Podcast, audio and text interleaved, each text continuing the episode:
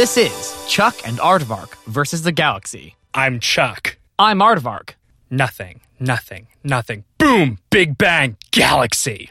That's the new catchphrase to the podcast where I scream in the listener's ears within the first 20 seconds. Now, we've been talking about ways to uh, introduce people to the podcast. You know, last episode was kind of a second pilot for us. You know, once we started recording in the uh, in the vat of my father's shoe factory. See, I'm I'm getting better at recapping. Yeah, no, that was some great exposition. Damn. And so, Like I'm looking, I'm approaching this from like the perspective of a listener who's just walked into this, has no idea what they're getting into, and yeah, First, what happens is I scream in their ears. I just go, boom, galaxy. Oh, wow, this podcast has range. And then you come in with your sweet, sweet exposition and you let them know that this podcast has a backstory. I've noticed that ever since last week, I've started to feel a little more. Uh, what's the word I'm looking for? Like logistical. I've been thinking in a more logical way, not like you know the kind of over emotional Yeah, I was- delivery. I I'm was- kind of getting rid of that. The word that came to mind for me was uh, ruthlessly Machiavellian. Absolutely.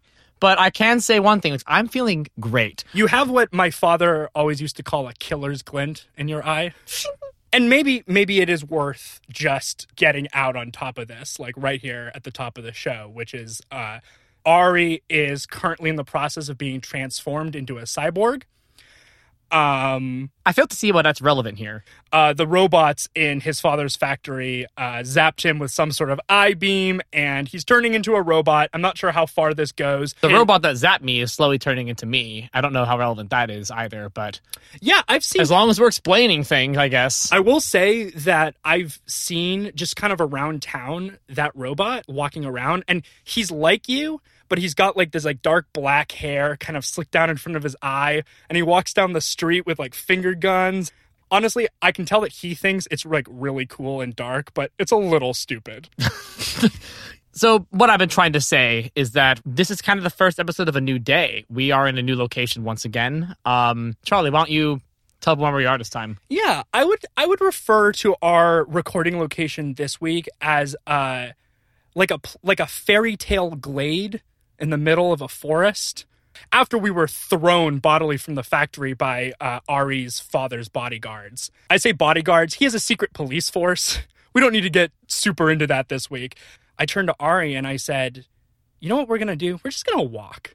We're just gonna go. we're just gonna walk and we're just gonna see what happens. So we walked and we walked and we came to a forest and uh, I mean this is a story about how we walked through woods and got to a glade. I'm not gonna keep. I, we could just cut to the glade. We're we're at a glade. Yeah, there's no suspense in this story. Right, at all. nothing happened in the woods. As you can hear, though, our quality has gotten drastically worse. Uh, there's plants and trees and birds all just like rustling in the wind. Yes, all of the plants are making so much noise. well, they're rustling. But they're the- rustling. But the birds are eerily silent.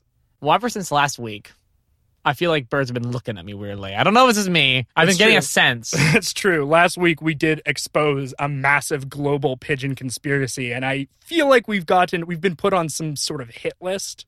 I've got a lot of bird poop just on me right now. Less of a hit list, more. Of, eh, I'm not gonna. Yeah, I mean, yeah, yeah, you, you know where I'm going with I this, know where we're folks. going. And the reason Ari is not uh, covered in bird excrement is actually because he's developed these lightning fast reflexes.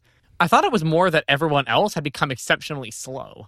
I mean, you you're all moving like snails, man. Snails. I will also say that I have some very good news. Oh yeah, While we were walking, I got a phone call, oh yeah, and we've actually got our first advertiser. really. Yeah, it's Martin's Archery. Mar- Martin's archery. Martin's Archery. Martin's Archery. And then it goes, Martin's Archery. All right. I'll do the high one. Mm, Mar- Mar- Martin's archery, colloquially referred to as marchery.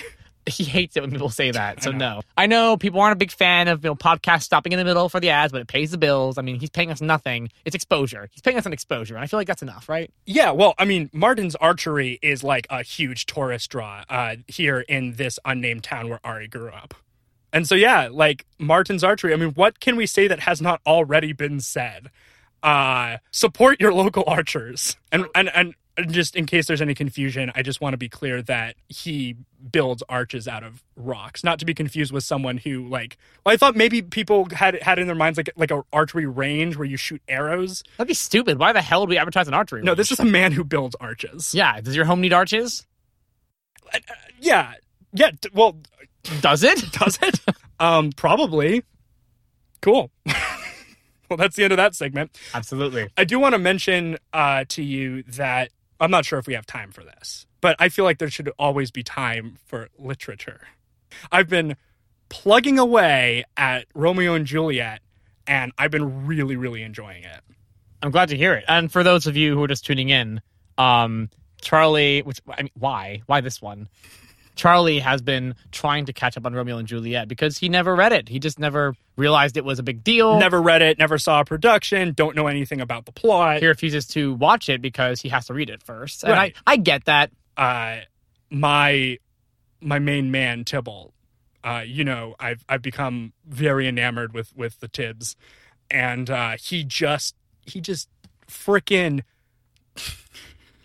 he just frickin' murked Mer- Mercutio. Say all of that again, please. He frickin' murked Mercutio. Mercutio was running his mouth off the way that he does, and Tybalt, he doesn't take that kind of business from that kind of client. If you see what I'm saying. And I've just gotten to the part where, yeah, he slays Mercutio, and Romeo is challenging him to a duel, and I cannot wait to turn the page and just see what happens when Tybalt just ruins Romeo. Well, I'm very excited to hear your response uh, to the next part, Romeo and Juliet. I'm sure it's going to be very interesting next week. Tybalt's Um, my boy. well, I think it's important that we uh, we turn the page now. I think that we Right, are turn the page on this episode. Yes, we're focusing too much on side things when obviously the function of this podcast is to continue with the theory. So, do you Wow, have that- any? That's very. I mean, that's just that was very unusually logical for you. Well, I uh, I mean, I'm a very logical person now. I would say. I think I've I've turned a new page of my own, and so did anything happen in your life that coincidentally would lead to you having a theory about some large thing that we will then discuss, and then branch off into various stories about our lives that explain to the audience who we are as people in the meantime? At some point, you're going to have to just admit that you're turning into a robot. But in the meantime, yes, in fact, I do have a life event that coincidentally segues into a very plausible theory about the about the galaxy. Well, that's what we're here for. So let's hear it. Um, it's actually it's actually literature related. Let's- um, the other day, I left the wooded glen uh, to uh, go uh, steal some provisions from the local vendors. Yes, Charlie has been getting very cold at night. I have not. Continue. Yeah, I've been freezing, so I went uh, into the marketplace, steal some blankets, uh, steal some bread. I didn't wear a shirt. I wore my vest. I brought my monkey. Oh, yes, Charlie has a monkey, but we'll discuss that next time. Yeah, yeah. I, I wouldn't say I have a monkey. I would say that a monkey has sort of like picked me as maybe a like a monogamous life companion. He just sort of grabbed me in my sleep and scooped me up in his giant hairy arms and held me to his chest. And I haven't been able to rid him. How big is this monkey? You called him a giant. Uh, he's like he's like I'd say like I would guess like five hundred pounds. I think it's a gorilla. I mean, Or maybe Bigfoot? Could be Bigfoot. could be Bigfoot. Well, in- might could be Bigfoot, might be a gorilla, it's probably a monkey. Anyway.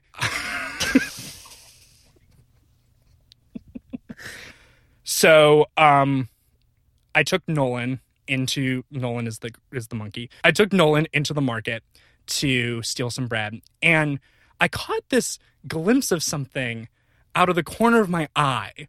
And it was something it was this sort of flash of of of, of red um, and the color palette of the uh, of the market is I would almost describe it as like like an Arabian motif. so basically what Disney's doing with Aladdin right now. I mean, I don't see any parallels between what I'm talking about and Aladdin, but you're the robot. So I saw this flash of red and I turned and uh, I saw a very familiar figure. He was wearing like red and white stripes. And he had chosen to hide behind. No relation to the band. we don't know of any relation between this mysterious individual and the band White Stripes. Uh, I'll but, just it, say, but it could be there. I'm not going to say that this is a White Stripes focused episode, but let's keep an eye on on that. Let's just keep an eye I on never know. those guys are tricky. But he was choosing to stand behind two other people who were both also well one of them was holding a uh, large wedding cake that was also red and white striped um, and the other one had a red and white striped tie on and so for a second it was kind of hard to make him out And I was like, where have I seen this guy before? And then I realized it was Waldo. I found Waldo Where? Right there behind the striped wedding cake. Man, it's interesting how you just don't notice something until something catches your eye, and then it's like, how did I miss this the whole time? Yeah, no, once he was there, honestly, it was really obvious. Um, and he kind of met my eyes, and I could tell that he knew that I knew, but he just he just stood there smiling at me. He had a single hand raised, like he was waving. And for all you uh, fans from across the pond, uh, you may remember Waldo as Wally. Uh, that is the classic and worse name for him. I mean, if you want to uh, communicate something to our friends across the pond, I mean, they're literally 100 feet away from us. Oh yes, over there. Uh, they've been watching us for a while, haven't they? Yeah. Hey, Aunt Lynn. She told me to call her Aunt Lynn. They seem nervous about me, and I don't know why. They've seemed to have almost like accepted me as like a, as like a son. They they told me to call them Aunt Lynn and Uncle Hank. Their son is at a is, is at his, their son is? their son is at war. Oh my god! Um, they said that I kind of reminded them of him, and they've invited me into their homes. But Ari, they've really like turned the cold shoulder to. and yet I feel nothing. Yeah, you're you're a robot, dude. I don't think so. Okay. So you're saying that when uh, Martin Handford made the children's books, he was basing it off of a real guy? Yeah, I'm saying that I always assumed that Waldo was a fictional character, but apparently he's real because I saw him. So I think the question that we need to be asking ourselves here is who is this guy and why would someone write a book about him?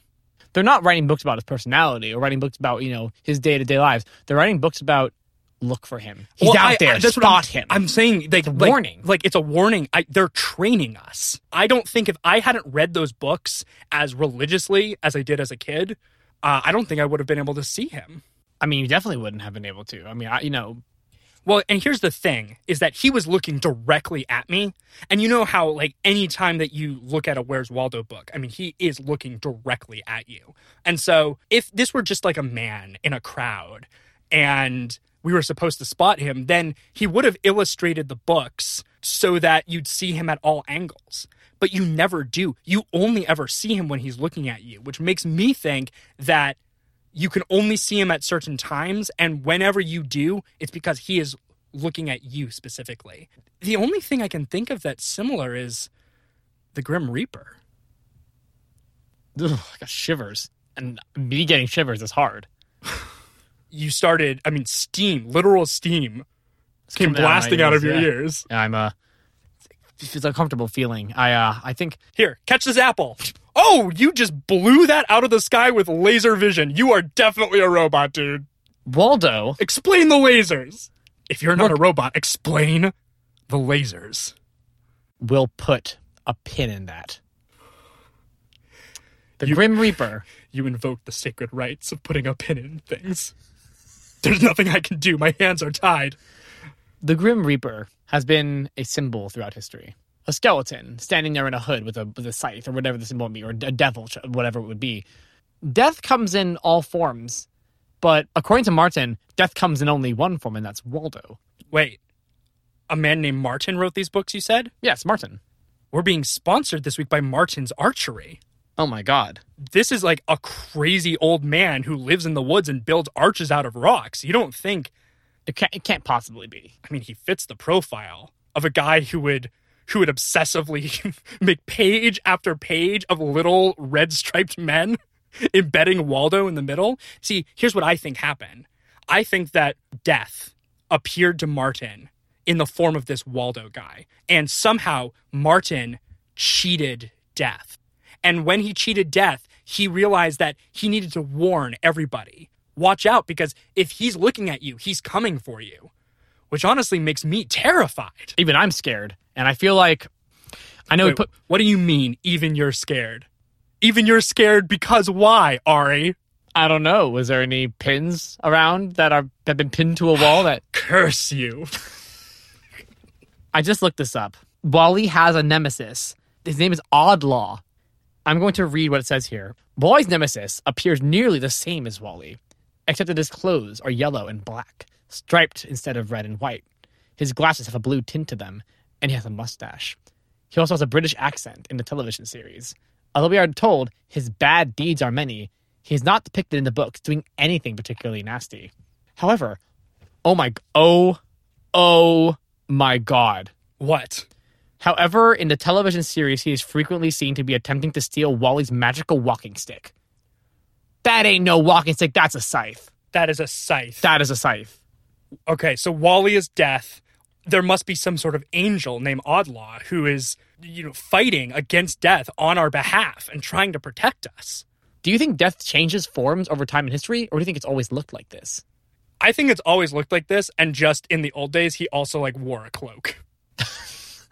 Just throw- throw- He's the same guy, but just sometimes he changes his he accessorizes differently. And yet he always carries his magical walking stick. He always carries his magical walking stick. Oh, oh, wow! Thank you, Auntie. Uh, so, sorry, listeners. Uh, my my new aunt just brought me. Uh, uh, oh, it looks like a blueberry pie. Do you have some from? No, they don't have any for me. Yeah, no. As soon as Ari started talking, she turned and she she stormed off in an angry huff. I feel like my new family doesn't approve of you. I mean, I was here first. I'm grandfathered in. I mean, no, it's okay, dude. I just want you. I like. I don't like. I don't care. Do Okay? you care? No, Good. you're you're my friend, I, I am your friend unit. and I, I barely I barely know these these people. why would I why would I suddenly care? I mean, they've been very kind to me for like a day.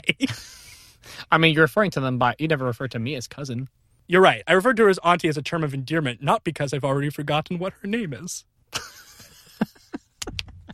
anyway, so this is all all this death talk is is reminding me of actually something that Martin said to me when he approached us about sponsoring this episode. And I'm I'm going to try to do a passable imitation of his voice. It's very important that the world knows that they must build the arches, for the arches are the door. Wait, Martin?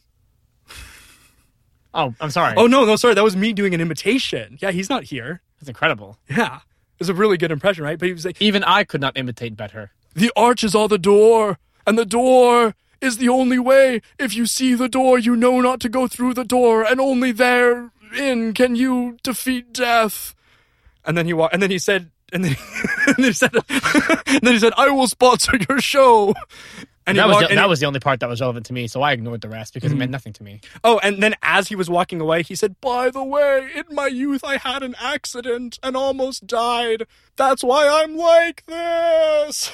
Yeah, I was very surprised in retrospect that he did not have a British accent, considering he was British, but he did not at all. There was not even a hint of one. And he left behind this DVD. Unfortunately, we cannot watch it this week because we have we're in the woods. There's no DVD player. Yeah, the DVD says explanation of mm, uh, of of the accident, but Ari's right. We can't watch it, so I guess I guess not relevant this week. yeah. I, I I see no use in keeping it. If you I want mean- to keep it, that's up to you. I mean, there is. I have noticed that this DVD size slot uh, has appeared right there where your belly button used to be. that's be. always been there. I don't think it has.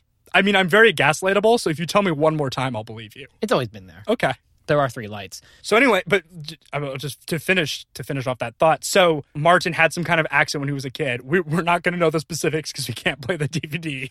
But and ever since then, he has dedicated his life to two things: one, writing the Where's Waldo book so that everyone will be able to spot death, and two, building these symbolic arches. I guess because you pass into the other world, you go through an arch. And so he's teaching us to take control Of death. and of death itself, and that's why the arches. It all makes perfect sense. There's one thing that makes no sense at all. What? No sense at all.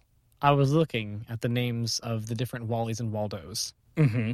In France, Waldo or Wally is called Charlie. What have you been hiding from me? I think my listeners and I would like to know why your name is in Where's Charlie? All right, I think I can explain this. I never put this together until just now. When I was a child, my family took me on vacation to France. And uh, we were just like walking toward the Eiffel Tower. And uh, a frantic man with crazy hair came dashing down the street and he was going, you know, sacre le bleu! sacre le bleu! Uh, uh, excuse me. Uh, th- th- all- Wait, Frenchman? I'm sorry. Authentic French man? oh, wait, I fooled myself. Not to confuse listeners about who's talking, I'm gonna I'm gonna code switch the rest of this uh, into a classic Midwestern English dialect. The man was saying, you know, oh me, oh my, oh me, oh my. Uh, I don't know what to do. I've been tasked with with translating the most important volume in human history, but I need some sort of Anglican name to make it relatable. And uh, my father said said to the man, "Well, uh, Charlemagne, who, whom I named my son after, was actually uh, So that's what they named you after. famous king of France." Yes, and my father had high expectations for me. And until now, I've never realized. Like, I sort of assumed I was in like a French Bible, but apparently, apparently no. Apparently, that man was transcribing Waldo, and and so there must be a whole association of translators out there who are who who understand the importance of Martin's mission. When I actually look through the character list, uh, there's Wilma, who's Wally's friend. Don't think that means much. Wenda, Oddlaw. There's Woof, Wally's dog, clearly Cerberus. Without a doubt. Without a doubt.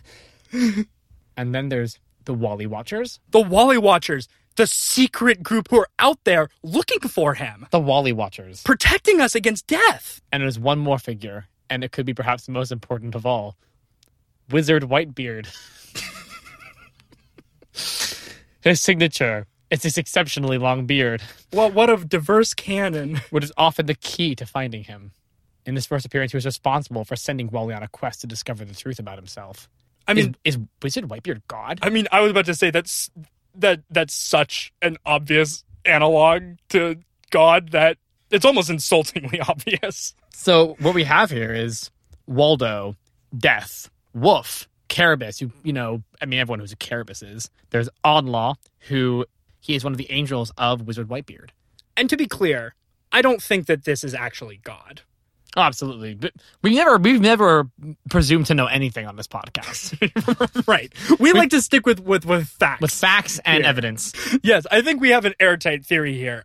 And I mean, I'm very grateful to to Martin and the Wally Watchers and uh, everybody, you know, who who's been fighting on our behalf against death all this time. But that doesn't help me in my immediate predicament. I mean, do I now have to spend my life building arches and looking over my shoulder for for death has marked me? I do find it interesting that you only started to see Wally after you say I began to turn into a robot. I don't know if my nothing that is happening to me uh, could somehow be connected to increased danger on your behalf. I certainly hope not. I uh oh uh hold that thought for a second um my my uncle just threw a paper airplane across the pond with a note on it which i just want to read Hello, Charlie's uncle. um well he's across the pond you have to shout Hello, Charlie's uncle.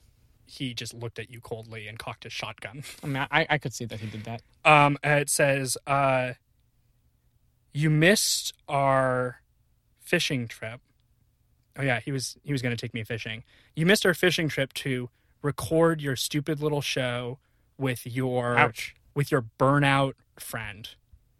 You have embarrassed this family for the last time. You are no longer welcome in our house.